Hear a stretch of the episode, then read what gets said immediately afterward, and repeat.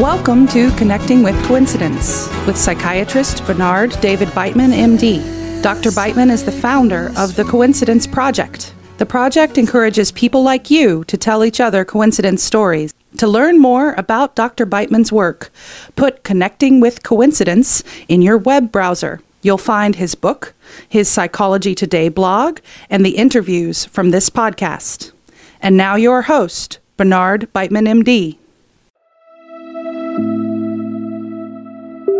Welcome to Connecting with Coincidence. I am your host, Dr. Bernard Beitman, MD. I'm a psychiatrist. My book, Meaningful Coincidences, is out now. It got published September 6th, and, and Amazon ranks it number one new release uh, in Jungian psychology, which I found pretty funny.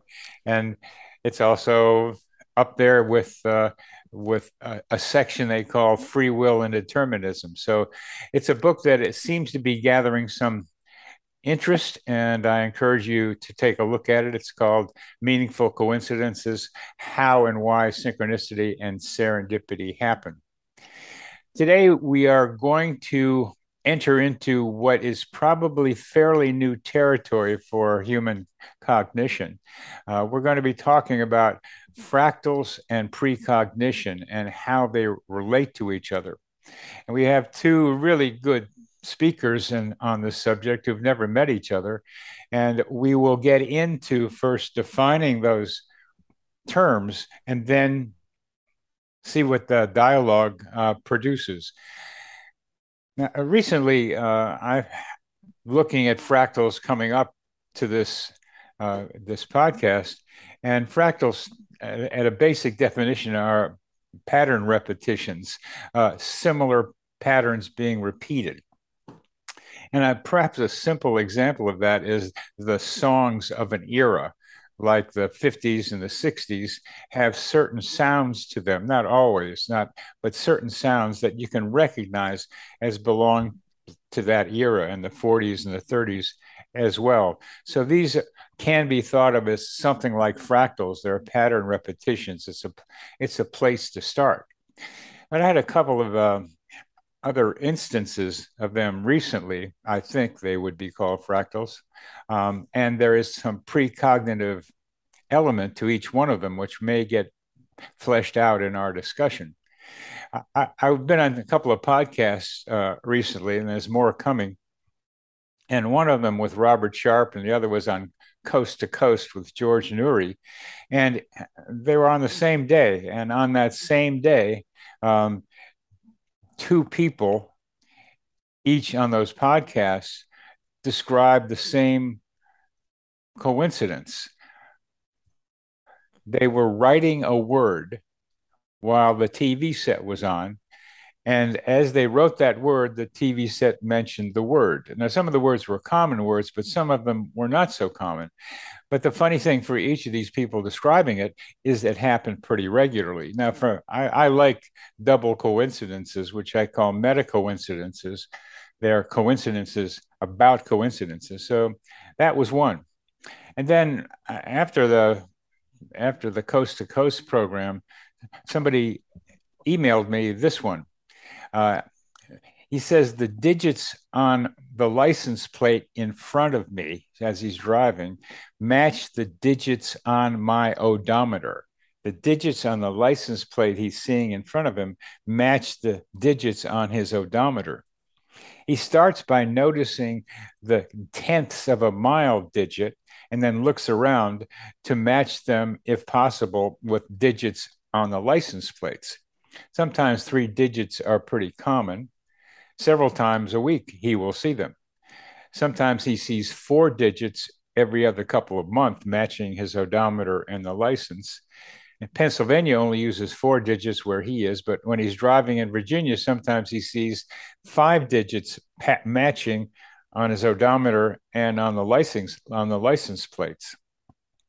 Sometimes he's seen two cars near each other with three matching digits to his odometer. These are pattern repetitions. They sound like fractals.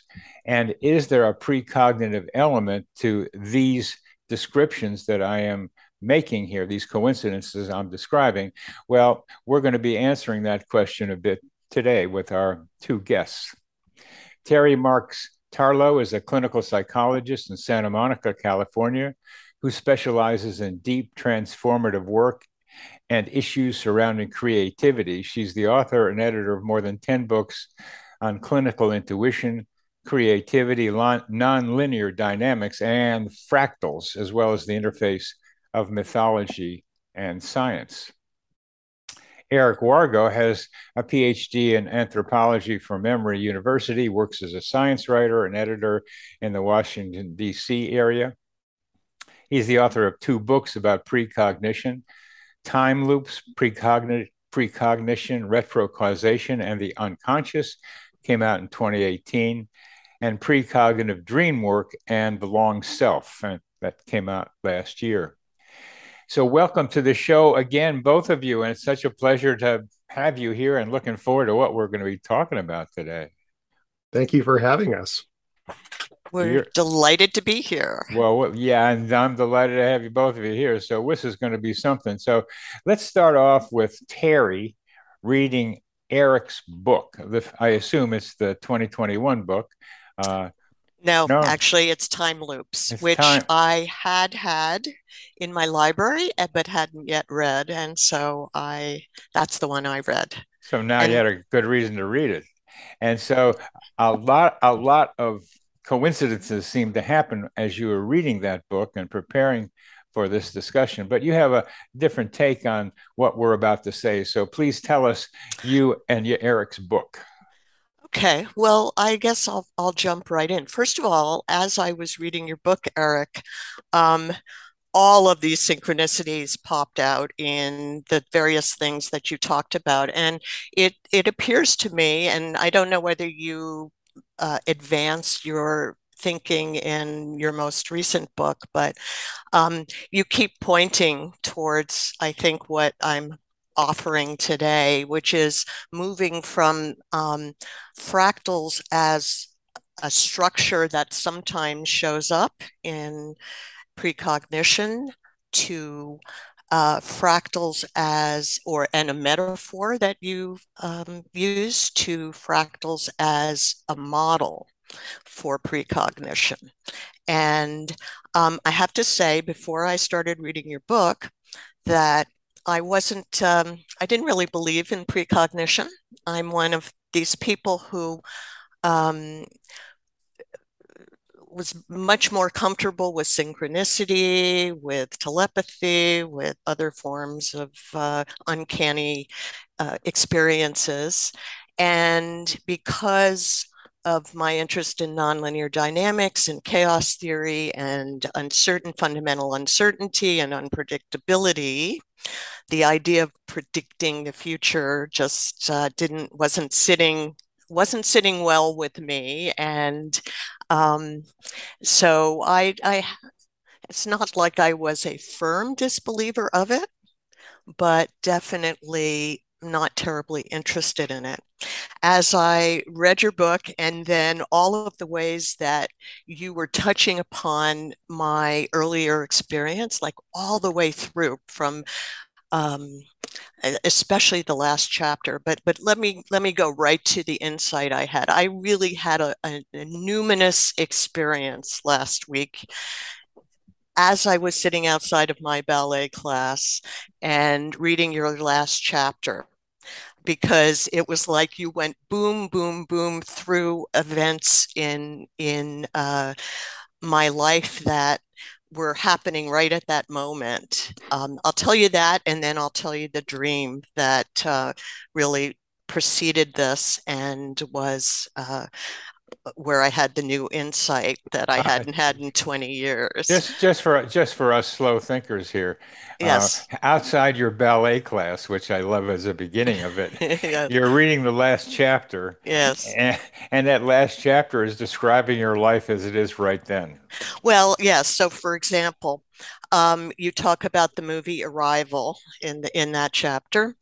Uh, about three days before that, in my ballet class, I was talking about this podcast coming up to my ballet teacher, and he told me the whole story of Arrival. I actually had seen the, the movie, but that was what came to his mind to describe. And and then when I read, I, it blew my mind that you then were were describing it. You talk a lot about Richard Feynman. I was friends with Richard Feynman um, for many many years, mm-hmm. and my uh, first book that I consider my my creative jump from talking about creativity to actually uh, embodying it in in my own writing has a chapter my own feynman story where i go up to him and say don't you think fractals are profound? Uh, this was in the um, 1980s um, and uh, when i first discovered fractals and i can i can tell that story if you want me to what he answered and how i uh, reacted to that but we were in a drawing class together um, not class but sessions together for many years and and so this is why i started reading science and being interested in science is to uh, uh, pick the brain of the smartest, reputedly smartest man in the world. Um, so you talked about, you know, you you do a lot about Feynman in in different ways than than I do, and then uh, Lacan. You're talking about Lacan in that chapter, and just that week I started. Uh, I transitioned um, from a uh, Brazilian psychoanalyst who has been consulting with me um, who is the uh, Brazil, Brazil's Lacanian expert, mm-hmm.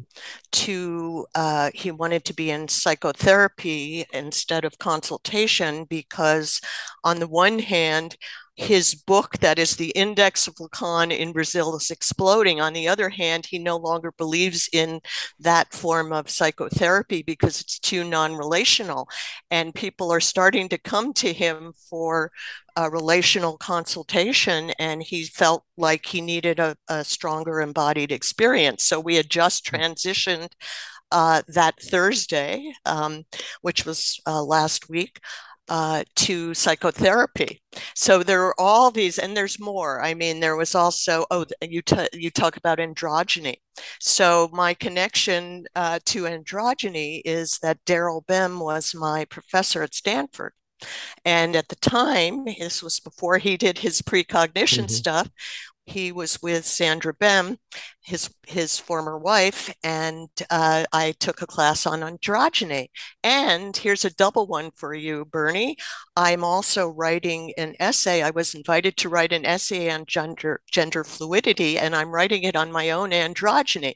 So I mean, I just, it was like, you know, one thing after another in, in terms of the synchronicity. But let me do the precognition well. Well, let, okay. let, us let Eric respond to that. Please, yeah, first. yeah, please. I mean, because that's sorry, that's, I don't mean to. Uh, that's all right. I mean, that's yeah. my job. It's my job. Okay. Well, I love that. That's that's that's that's fantastic. That's what I love to hear. It, it sounds like it had a magical effect rather than yeah, yeah. Uh, it well, was magic. What we what we get to do here is to see if there's a precognitive element to it and how that might relate to fractals. But we don't have to do that right now, but it could be a, setup for what we talk about later. I think the dream, I think the dream is better for the precognitive. I think to me, this is synchronicity. And I want to make an argument that there, that synchronicity exists because I know, Eric, you're um, wanting to sort of collapse all of synchronicity into precognition. And i'm i'm a defender of bernie's. I want to say um, that that also exists that that and and i'll tell you why later on in in this session. Um, but shall i do the dream? Uh, do you want me to do that or do you, dream or, dream dream. Yes go ahead or actually before i do the dream maybe uh, eric wants to define precognition. I think that probably is a better uh, precursor sure. to telling a dream.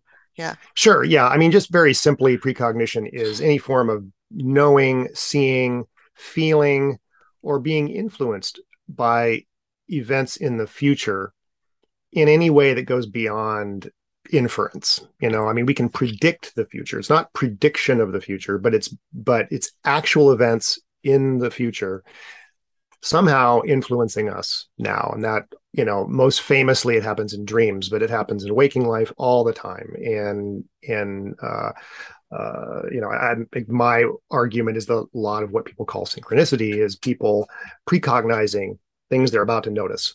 And and that this goes to your your examples bernie. You know the people who are noticing noticing these things all the time. Uh, you know, one thing that's common is people noticing it's 11 11 on the clock, you know. But the thing is there's a there's something precognitive going on. They are being there there there's something that makes them turn to the clock, you know, at that time or something that makes them notice that license plate. I mean, we pass, you know, hundreds of license plates every day and we don't pay any attention to most of them. It's not like that guy is is checking every license plate against his odometer. Um, but there's something something that's getting him to notice that license plate and then check it. You know, it's that's a precognitive uh, type thing. Um, but it works in all kinds of ways. Um, but yeah, I really want to hear your dream. Well, Eric, just for a minute, the what you the key word for what you just described is retrocausation. Sure. Yeah, that's it's another that's another way of looking at the same thing. I mean, it's retrocausation is the principle that allows something like precognition to exist. Exactly, and that's what yeah.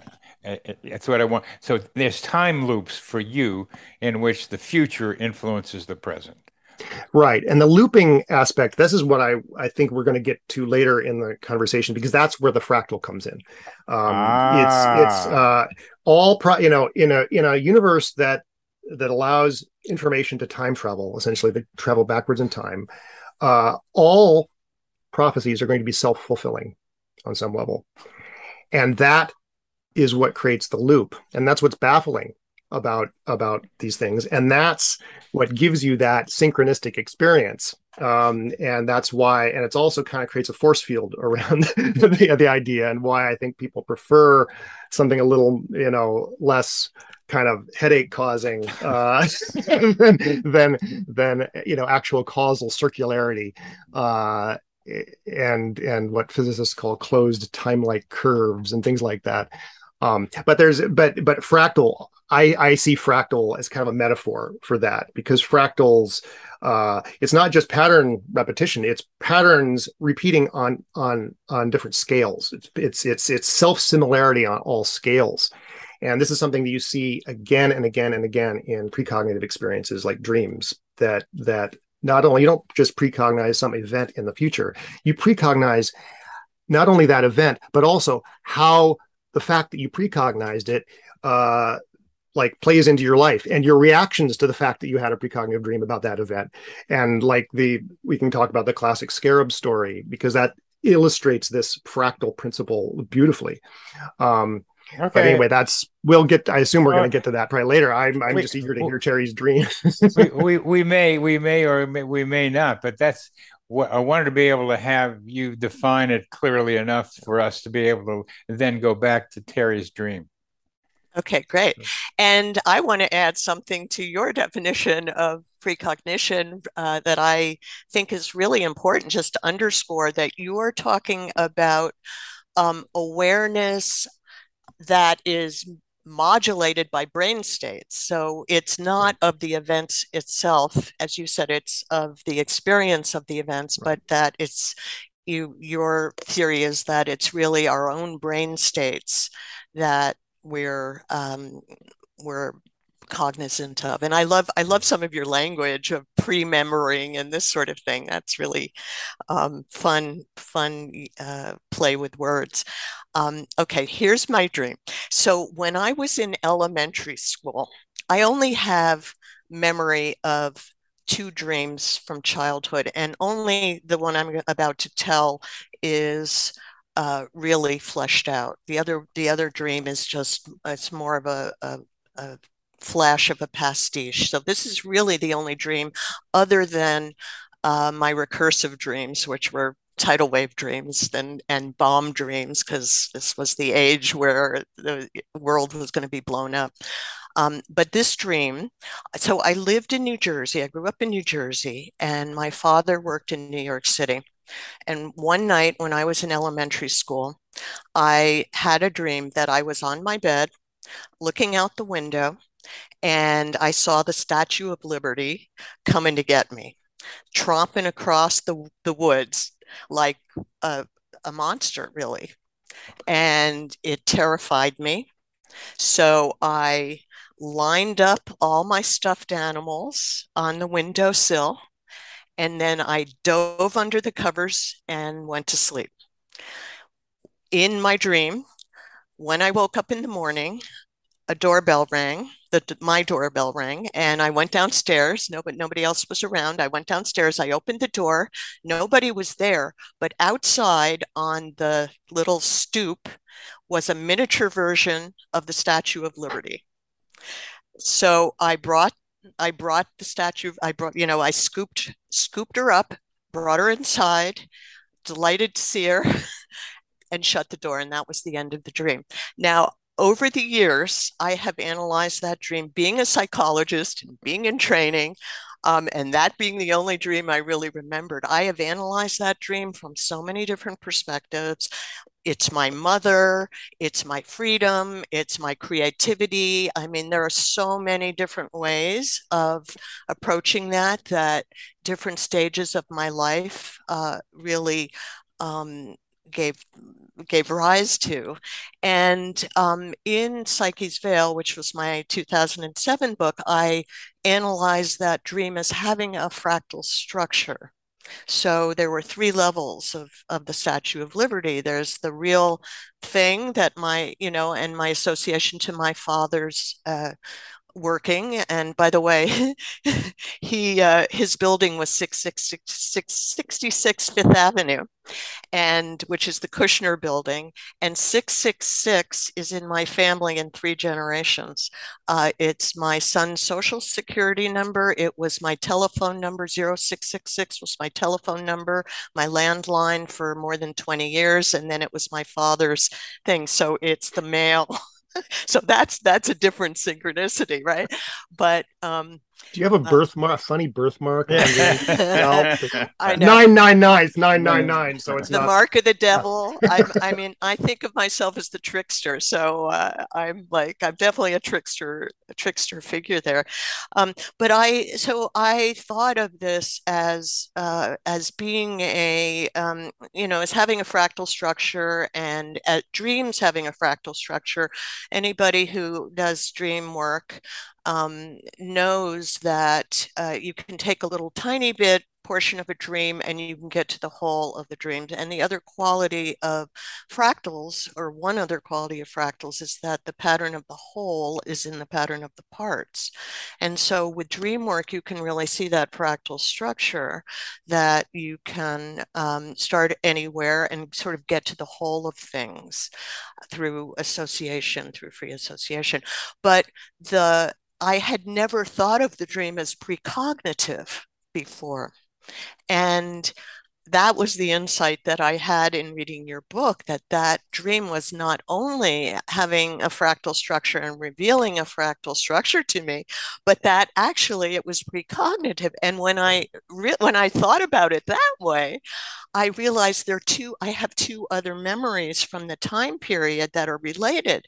One right. is try to say how it's precognitive. I, I think there's a several okay. details in there. Okay, uh, yeah, and then I think the two other memories will elucidate that too. Well, I was aware of fractals in the 19 uh, 1960 and that was and it, it, I mean I wasn't aware I was aware of them until I you know read uh, Eric's book.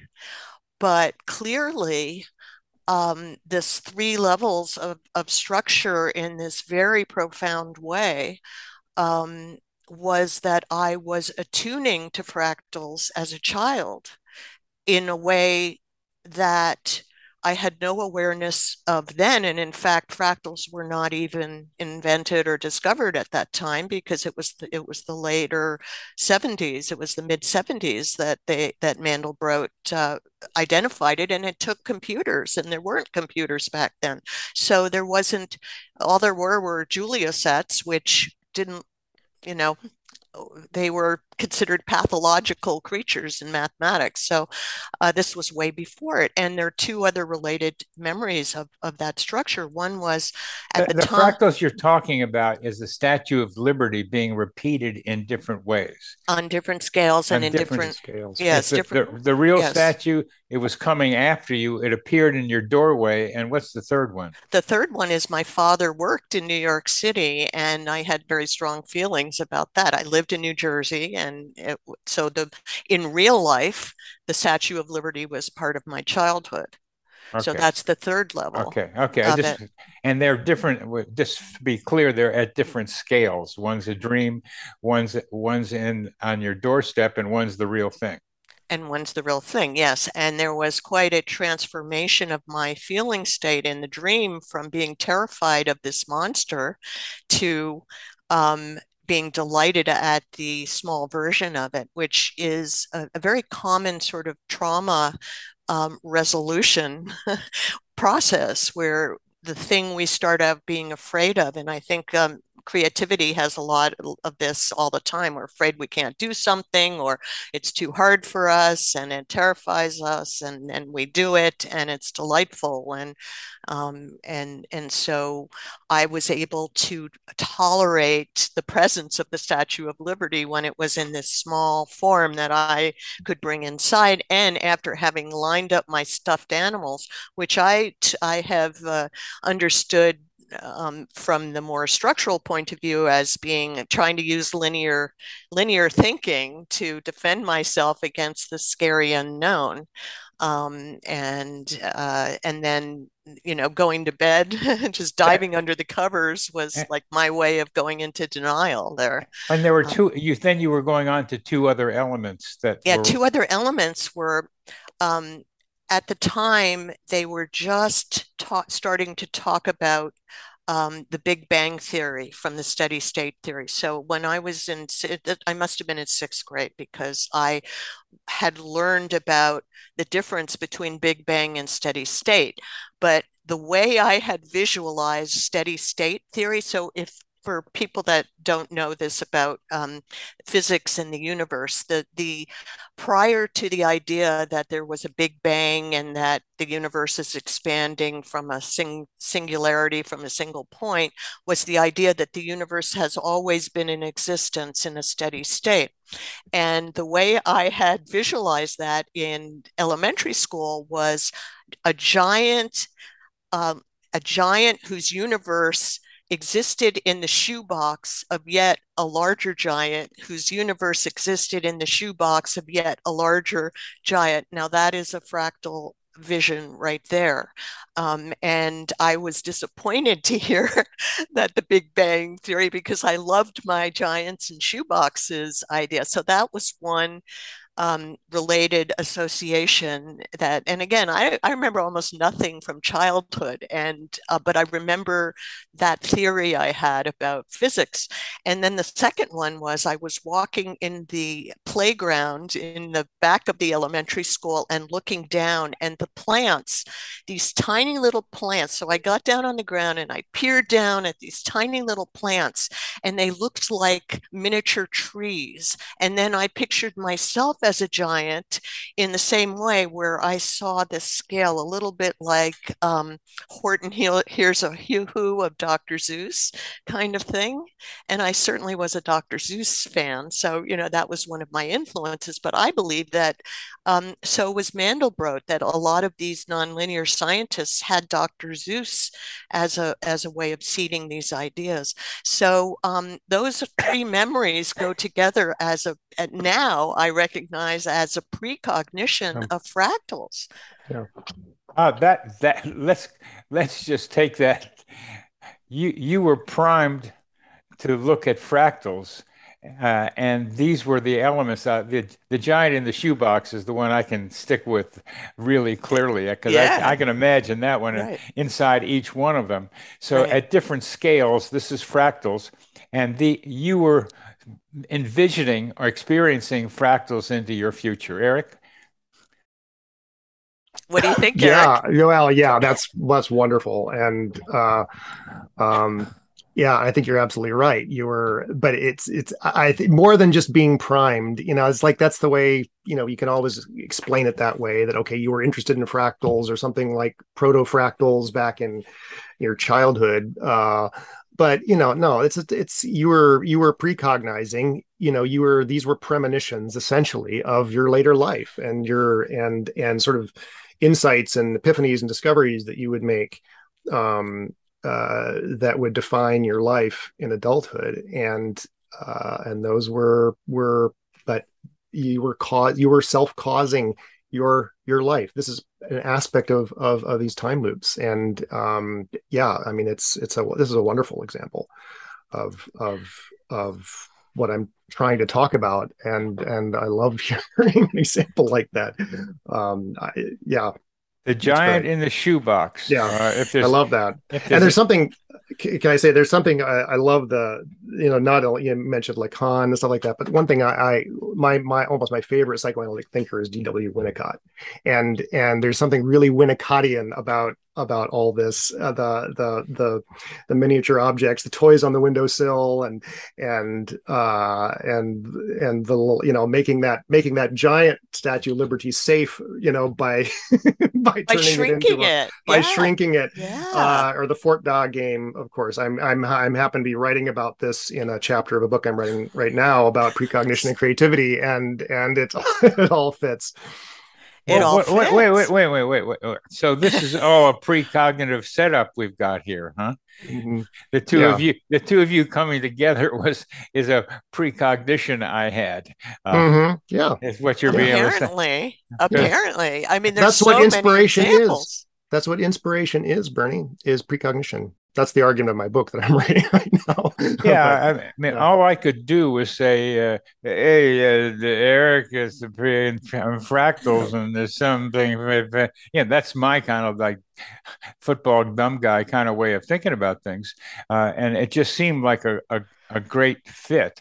And what you're suggesting is that I, I, the future, which is now, has been like influencing me yeah. to try to have the two of you come together. And I'm glad the two of you were able to do that. So this retro causation thing is what's going to be hard for a lot of listeners and viewers to see. Is mm-hmm. that the past, the, the future influences us in the present. Yeah. And right. so we we pick up the future and we're and we act on it in the present mm-hmm. which means that right now you're influencing yourself in your past just like terry is you know right now in her life or for the you know last however long she's been focused on fractals she's she's been influencing herself as a small child i mean that's a mind-blowing thought but it's the it's inevitable it's an, an inevitable implication of the reality of retrocausation and the reality of precognition. That the present influence the, influences the past. Yeah. Yeah. Yeah, my, my son is applying for a job that's really important for him, and he's kind of nervous about it because he's had uh, some failures recently that uh, have been bothering him. So I'm wondering about how his feelings in the present about worrying about the future are influencing what's going to happen in the future as well as coming from the past into the present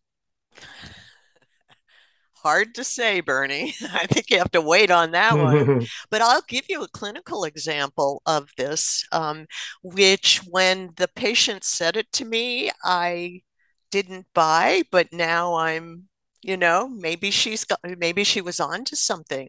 Uh, a very very severe trauma case of mine one of several incest cases but my most severe um, case of a, of a woman um, who was incested by her father and physically abused and emotionally abused and brought up in um, in the hood of, of Chicago in a very very difficult uh, family situation um, who uh, believes that her her family, which came from uh, mainland main, mainland China, uh, but from the rural China for thousands of years has had the same pattern, which, by the way, I think epigenetics it has a fractal piece to it, and uh, how the uh, transgenerational transmission of trauma is absolutely another example of a, of a loop, a recursive loop of patterning from one generation to the next where traits are passed down from one generation. Lamarckian genetics has got to be alive. It's man. back. Oh, it's yeah. back. Yeah. It's been yeah. back for a while. And oh, for what people for people don't know what epigenetics is, I'll, we need, to, yeah, we need sure. to pause on that one. Sure, epigenetics. So that that used to be thought that uh, you're you're saying Lamarckian that uh, nurture could be inherited, and that was considered Lamarckian evolution. And people said, uh, uh, no, this is this is a myth. This is a fairy tale. It's only uh, genetic that the genetics don't change like that. And but um, only very recently, with Michael Meaney's experiments with rats in the 90s, I believe, uh, um, was it discovered that genetic genetic expression can be inherited that that innate nurture changes genet the expression of genes that we don't not all our genes are expressed fully and that uh, trauma or other ner- it's positive or negative changes are what gets expressed and that can be inherited to the next generation. uh, let's let, let's that's such an important idea and i want to bring it to eric and fractals we'll come back to what you're talking about terry but your environment influences the expression of your genes. There's multiple potentials in your genes, and there's some of them is fairly tightly programmed, but a lot of it is influenceable by what happens to you, and that influences the which genes are expressing themselves. Eric, mm-hmm. comment on that, and then we'll go back to Terry's case. Mm-hmm yeah well that's that's uncontra- uncontroversial anymore i mean that's right. that's extremely well accepted and it's um, you know it's it's thrown you know it's made genetics you know far more confusing and interesting frankly than it, it, it and how does it before, relate but it doesn't how does it relate to precognition do you think yeah um, there's not a direct relationship but you, you can you can you can extrapolate from i mean i have some ideas about how it it relates to retrocausation, but that's uh, I, I, think that's that's a topic for its own. We'll that's we'll a topic for its own book. And, however, and however, I think it does relate to synchronicity often, uh, because there are some weird things that people like twins. Uh, who have um, never met one another and been uh, raised in totally different environments can have some very strange things in common and that appears like synchronicity. So i think there is some there is some something going on um, that does connect with with all these ideas. Uh, but back to this case. So um, this woman wound up uh, escaping her childhood situation um, going to law school going to a prestigious law school and is now a research attorney um, who is uh, very well uh, respected on the one hand. On the other hand, uh, when she came to see me, she had stabbed her husband, and the cycle of violence was what she was wanting to stop. So she, this had gone on, she believes, for thousands of years in her family, and I believe it's true. Um, and women are not usually the violent ones. Um, so she wanted to, she was about to get married, she was going to have children. She really wanted to stop this uh, cycle cycle of, of uh, incest and, and violence. Um, and so she came to therapy. So fast forward, um, so I've been seeing her for 17 years. And actually just this, just this week, she's talking about ending therapy, which makes me really happy because I thought she might be a lifer, uh, but she actually feels like she's internalized the work well enough and the violence is gone. But at a certain point, she said to me, I believe you were with me in my childhood and you helped me get out of there. And Eric, I, Eric's Eric's nodding that right. Eric, yeah, put some yeah. words on. Put some yeah, words on that. Well, I don't want to jump in. That's a fascinating story. She, she knows her story. She knows her story. Keep going. Yeah, well, it reminds me of of of um, well, it reminds me of Donald Kalsched's work, which I assume you probably are aware of, and I, I read about him a lot in the new book. I think I sort of, uh, I, I think he's on to this kind of without he's sort of working within a Jungian framework, so he's not quite seeing the precognitive and retrocausal dimensions of it. But he talks about a self care system, uh, and he talks about these experiences of of uh, of you know guardian angel kinds of experiences well i think you know the self is is engaged in a in a in a loop with itself and uh and it makes perfect sense that yes you you were in a sense present with with her as a child that makes total sense to me. Um so yeah i love that story. And as, as you're talking i'm thinking of this movie I, the only movies I, I watch anymore are, are children's movies because i've got two small daughters and so we can't watch anything that's at all scary. But but we recently watched um uh the the the new the recent pixar movie uh, seeing red and it's it's just wonderful. And, and it reminded me of, the, of your story because it's about this this um this uh, chinese canadian girl in toronto uh who's who's fan who comes from a, a lineage of of women who all uh when they go through puberty they turn into giant red pandas. And it's this it sounds it sounds crazy but it's wonderful. It's this wonderful metaphor for this kind of like you know uh sex and violence stuff that you keep repressed you know and that it comes out in your in your in your tweens you know? And uh but but the fact that it's this kind of it's this there's this whole lineage and and it just it gets funnier and funnier in the end is just it's just it's just funny. And it actually reminds me also of your story about the statue of liberty. And if you watch this movie you'll see exactly why. Um okay but, but i just had to throw that sold. I'll watch yeah it. yeah it's it's good. So, But, so, um, so I- you so, so you were terry you were present for this woman in her childhood Yes, and for her, this she has become a Christian, and her spirituality, her spirituality has been a big part of her healing, especially prior to coming to therapy. And so, from this, for for her, this is a, was a religious feeling about about this, um, that this is you know connected to god and her understanding of god and this sort of thing um, for me when she said it i just I was moved by it, but I didn't believe it. you know what I'm saying? But now there are all these things that um, I'm recognizing that that fit the pattern, and so I'm I'm a believer now in this in this idea. That said, I wanna I wanna take you take take some things on about your belief about the mechanism of it because I do think that the fractal epistemology is a stronger framework than uh, your tautological idea um, because in a thermo it, like you you keep um, pointing to all the important stuff like the fact that the universe is is fully a thermodynamic system. But a thermodynamic system doesn't really include tautologies as as closed. I mean you can't you can't wall off a single part of it um, as if it's a closed system, except in our mind. I mean, scientists do this, but I think causality isn't the, your strongest argument because causality is a linear thought.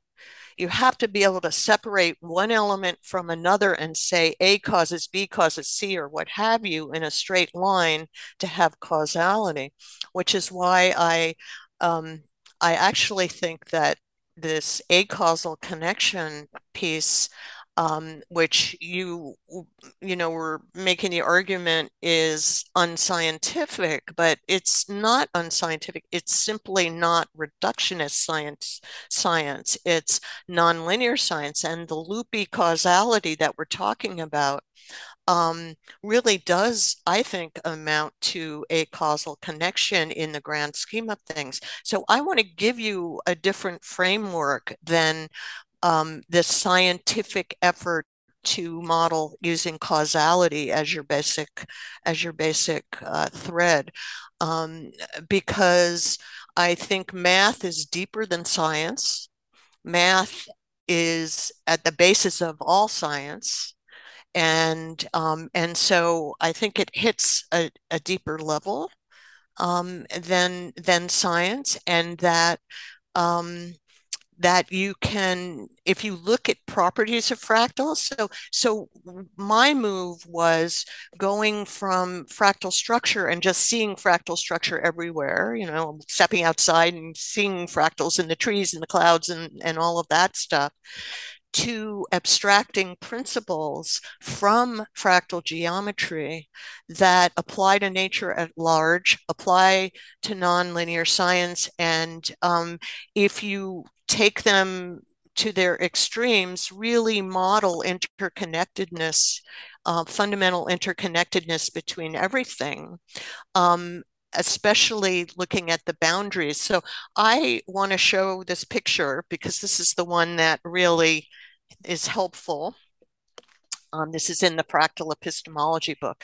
This picture is um, a mathematical rendering and this came from Gleick originally, his book on chaos. Mm-hmm. Um, it's it's uh, Newton's method of approximation for a quartic equation. So you're looking for not the square root, but the fourth root of, a, of an equation. And you start with a guess.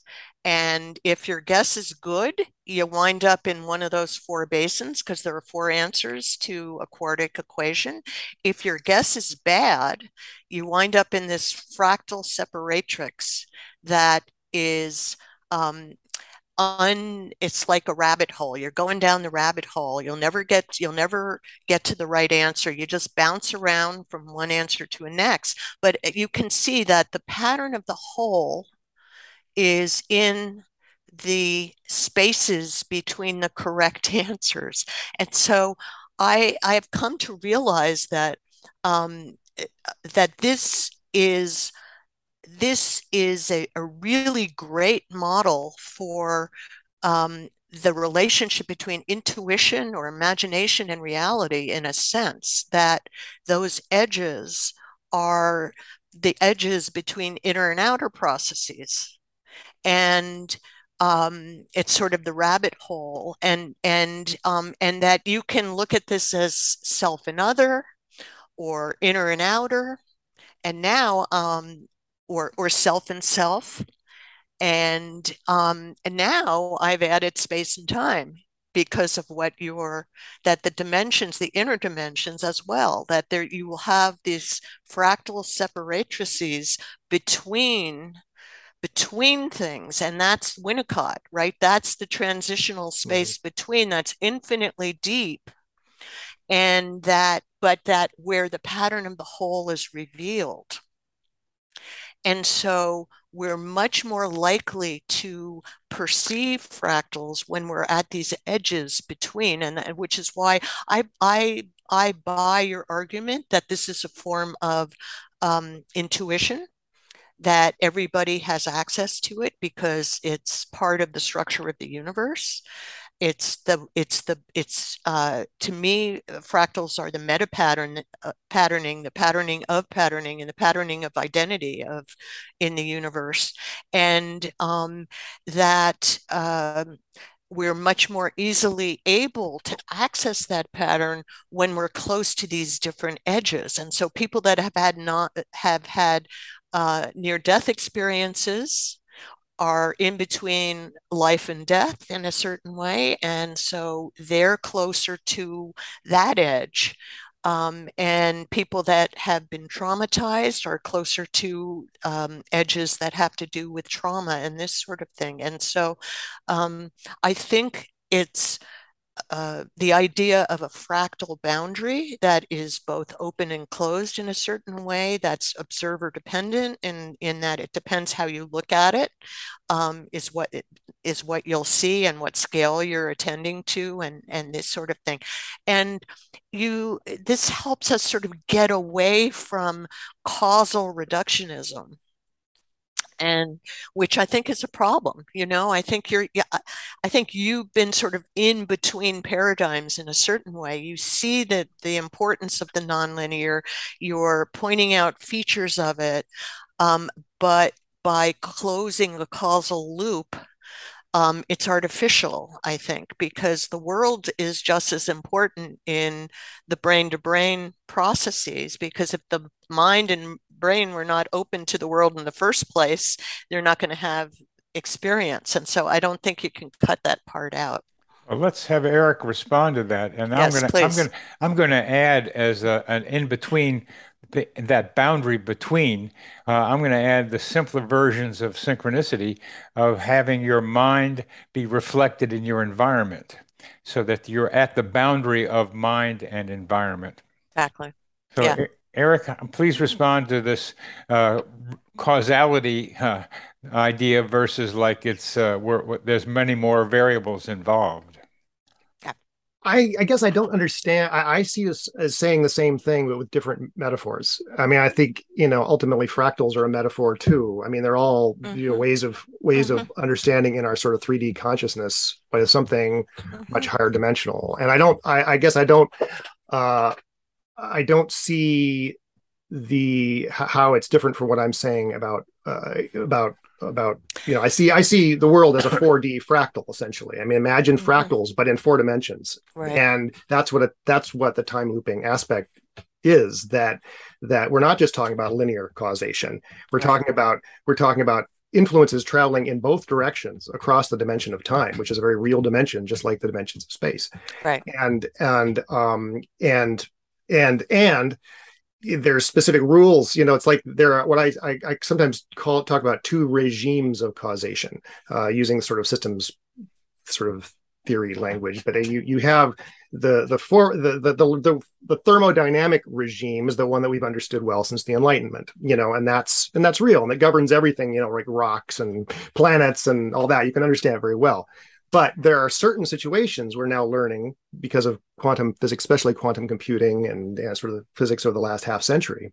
There are certain situations, special situations, where where thermodynamic causality breaks down, and that's those those special situations where we have influence coherently traveling backwards in time i argue and that's things like quantum computers and lasers and and possibly exotic environments around black holes things like that but i think life too is one of those environments.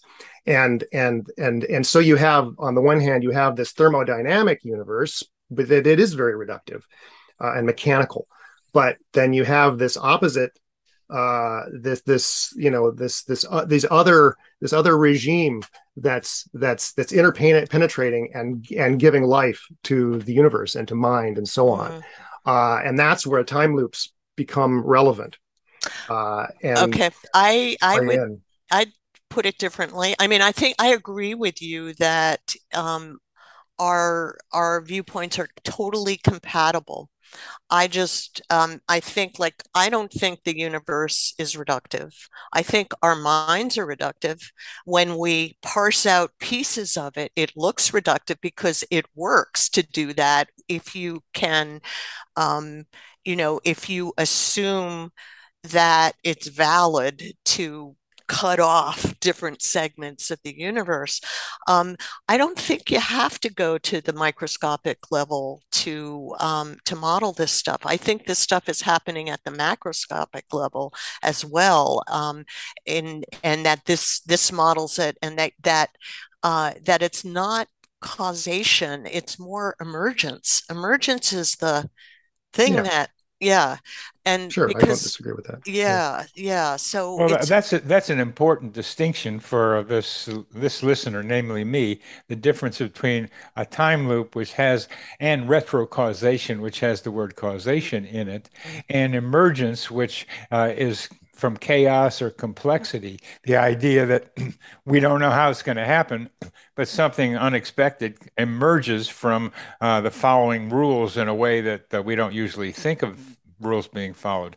So that that uh, there's a difference here for me between what the two of you are talking about. There is a difference, and in and this, but this is the beauty of what you describe um, as how the patterns emerge, because you you know over and over we know it's not um, with the exception of regularities that are really regular, um, that you don't predict to the moment. You don't the people don't know when the stuff is going to happen when they when they have a vision um, which is precisely true with the unpredictability of chaos. But the fact that all of chaotic processes in nature have uh, fractal uh, attractors underneath them, I think is very significant in, hmm. in that respect, right? That there's mm-hmm. an underlying mathematical structure of a fractal underneath all of that unpredictability, which really helps with the macroscopic level, um, where we don't have to go into quantum tun- tunneling and all that stuff. Although I also visit the quantum world a little bit. Um, one of my recent uh, papers with Yakov Shapiro, um, who's a psychiatrist in Toronto, um, on varieties of clinical intuition, this is in psychoanalytic dialogues, uses Bohm's theory of the implicate order mm-hmm. um, as a way that we tap into information sharing.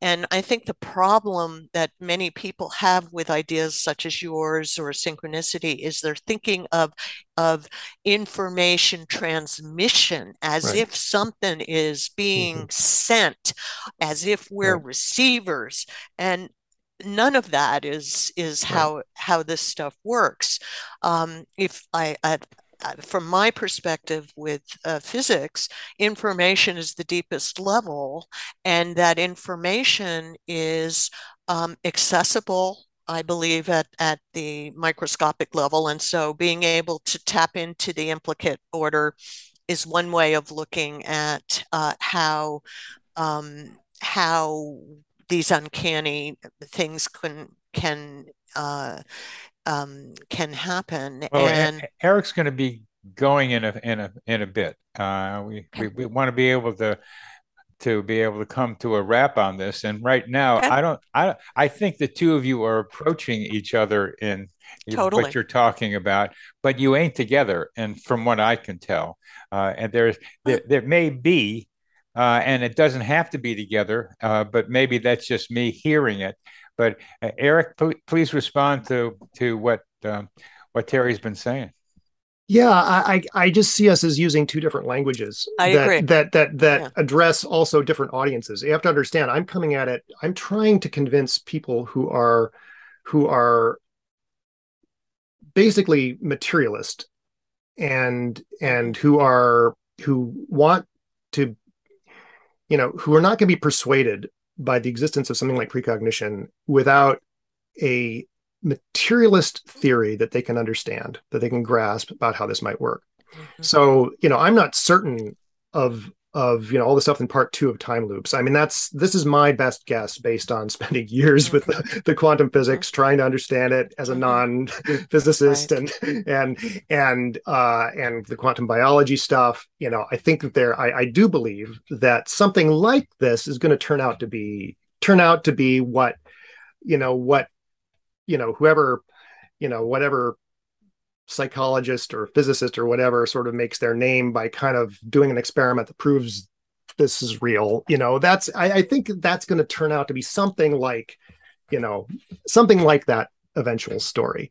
But that's not i mean that's not what i'm what i'm fundamentally concerned with. I mean what i'm concerned with is the reality of of causal circularity and the fact that that you know i'm and again i'm causing it calling it causal because that's the language of material science. I mean that's you know materialism really isn't isn't about matter. It's not about things being solid. I mean materialists no longer think things are solid. That's not what they mean. They mean that you can measure things and the and that they're talking about causes. And so i'm i'm speaking a causal language. Mm-hmm. um, but i i really do see the universe as a a, like I said, a 4D fract. That is to say, a hyper, you know, a hyperfractal, mm-hmm. essentially, where it's time loops all the way down. It's not just it's not just you have occasionally these things that that wind up being circular and you go, oh, oh that's amazing. It's if you if you really drill down into reality, that's the, the it's going to be that's going to be true on every level, and that's what a cell is. That's what a you know that's what an organism is. That's what mm-hmm. uh you know, and it's that that that loopiness um, mm-hmm. that I think that just that exists on four uh, in four dimensions or more, um, not just not just on three dimensions. So I, I, I don't, I don't know. I don't see what I'm saying is different from what you're saying. I think you're using a different language, and you, you kind of like that.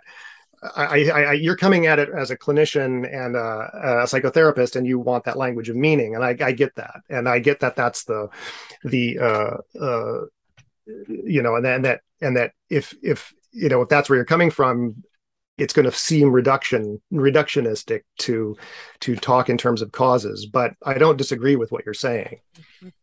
Yes uh, i think i agree with you too. I agree that we agree in our vision you know of the thing itself um, I, I think I'm not, I'm more coming at it from mathematics. I mean, I am coming at it from a clinician experientially, um, but I do think this model is a different epistemology, and you call for a different epistemology than the reductionist, the one that has been in, which makes it hard to see this stuff. Mm-hmm. Uh, you know, the the the one that's been in place for thousands of years that with uh, with um, logic the way true false and binaries and uh, it's either this or that and things are separate and uh, leads to dualistic thinking all of that i think um, obscures the vision that you that you have and that it's um, that nature has a, a more interconnected uh, less dualistic less reductionist um, and and that that actually is just as scientific. Uh, so I do think it's as scientific, and I think it's a it's a more advanced. I think it's a more advanced epistemological framework that really can add to um, to to your vision of things. And I really do buy the the loops all the way down. It's the giants in the shoebox. Uh, mm-hmm. You know, it's the giants in the shoebox thing, and uh, so um, the, the problem, of course, is that people have not embraced the fractal epistemology, and yet it is the language of nature, to use right. your word. You know, it is the, how nature works. So it is absolutely in front of us. The the evidence is in front of us. Mm-hmm. The language of nature is fractals. Mm-hmm. Yeah. Well, I, I think uh, we've gotten to a nice, simple, but not so easy to understand when you get into it. But the language of nature is fractals is a wonderful condensation of what we've been talking about here. So I thank you, each of you, very much, and both of you together uh, for this conversation. I, it was fun watching your minds going with each other. Uh, and get into stuff and seeing the different languages you use yes and the reasons you use different languages so important for us to be able to understand. Mm-hmm. you've done it and um, i'm so glad we did this uh, so i it's I, fun. Yeah. This was yeah great. really fun. good conversation. Yeah and i'm really happy to meet you eric and, yeah uh, great to meet you terry. I'm gonna look at your books. Yep and i want to look at your writings too well, you have so. Thank you, Bernie. You really. Yeah, um, thanks. I'll tell you, I was having. I I had a samadhi. I really did. I had a samadhi uh, during the week. I just I was transported into space with uh, how you've brought us together and all of the the intertwinings and synchronicities there. Well, I'm glad you pay attention to the the enzyme in this uh, equation here because uh, that's what I like to do. And that's what I've done. And I learned a lot from each of you.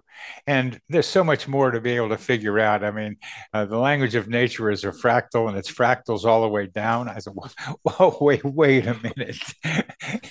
I, I, I'm still like I, I, like to say an old football player that still thinks with my cleats on the ground. So I've got to like uh, be able to imagine this stuff, and I've started to be able to do it, and uh, I will continue to try to be able to do it. So uh, thank you for not just me, but for our audience and for expanding out into the psychosphere these concepts about how to put fractals and precognition and coincidences together. And that's the sort of thing that I continue to try to be able to do. So thank you again very much for, for each of you showing up today and for a, a great dialogue, a great dialogue. Thank you, Bernie. Yep. Thank you, Bernie. You're welcome. This psychosphere is our mental atmosphere, like a hologram of cosmic consciousness.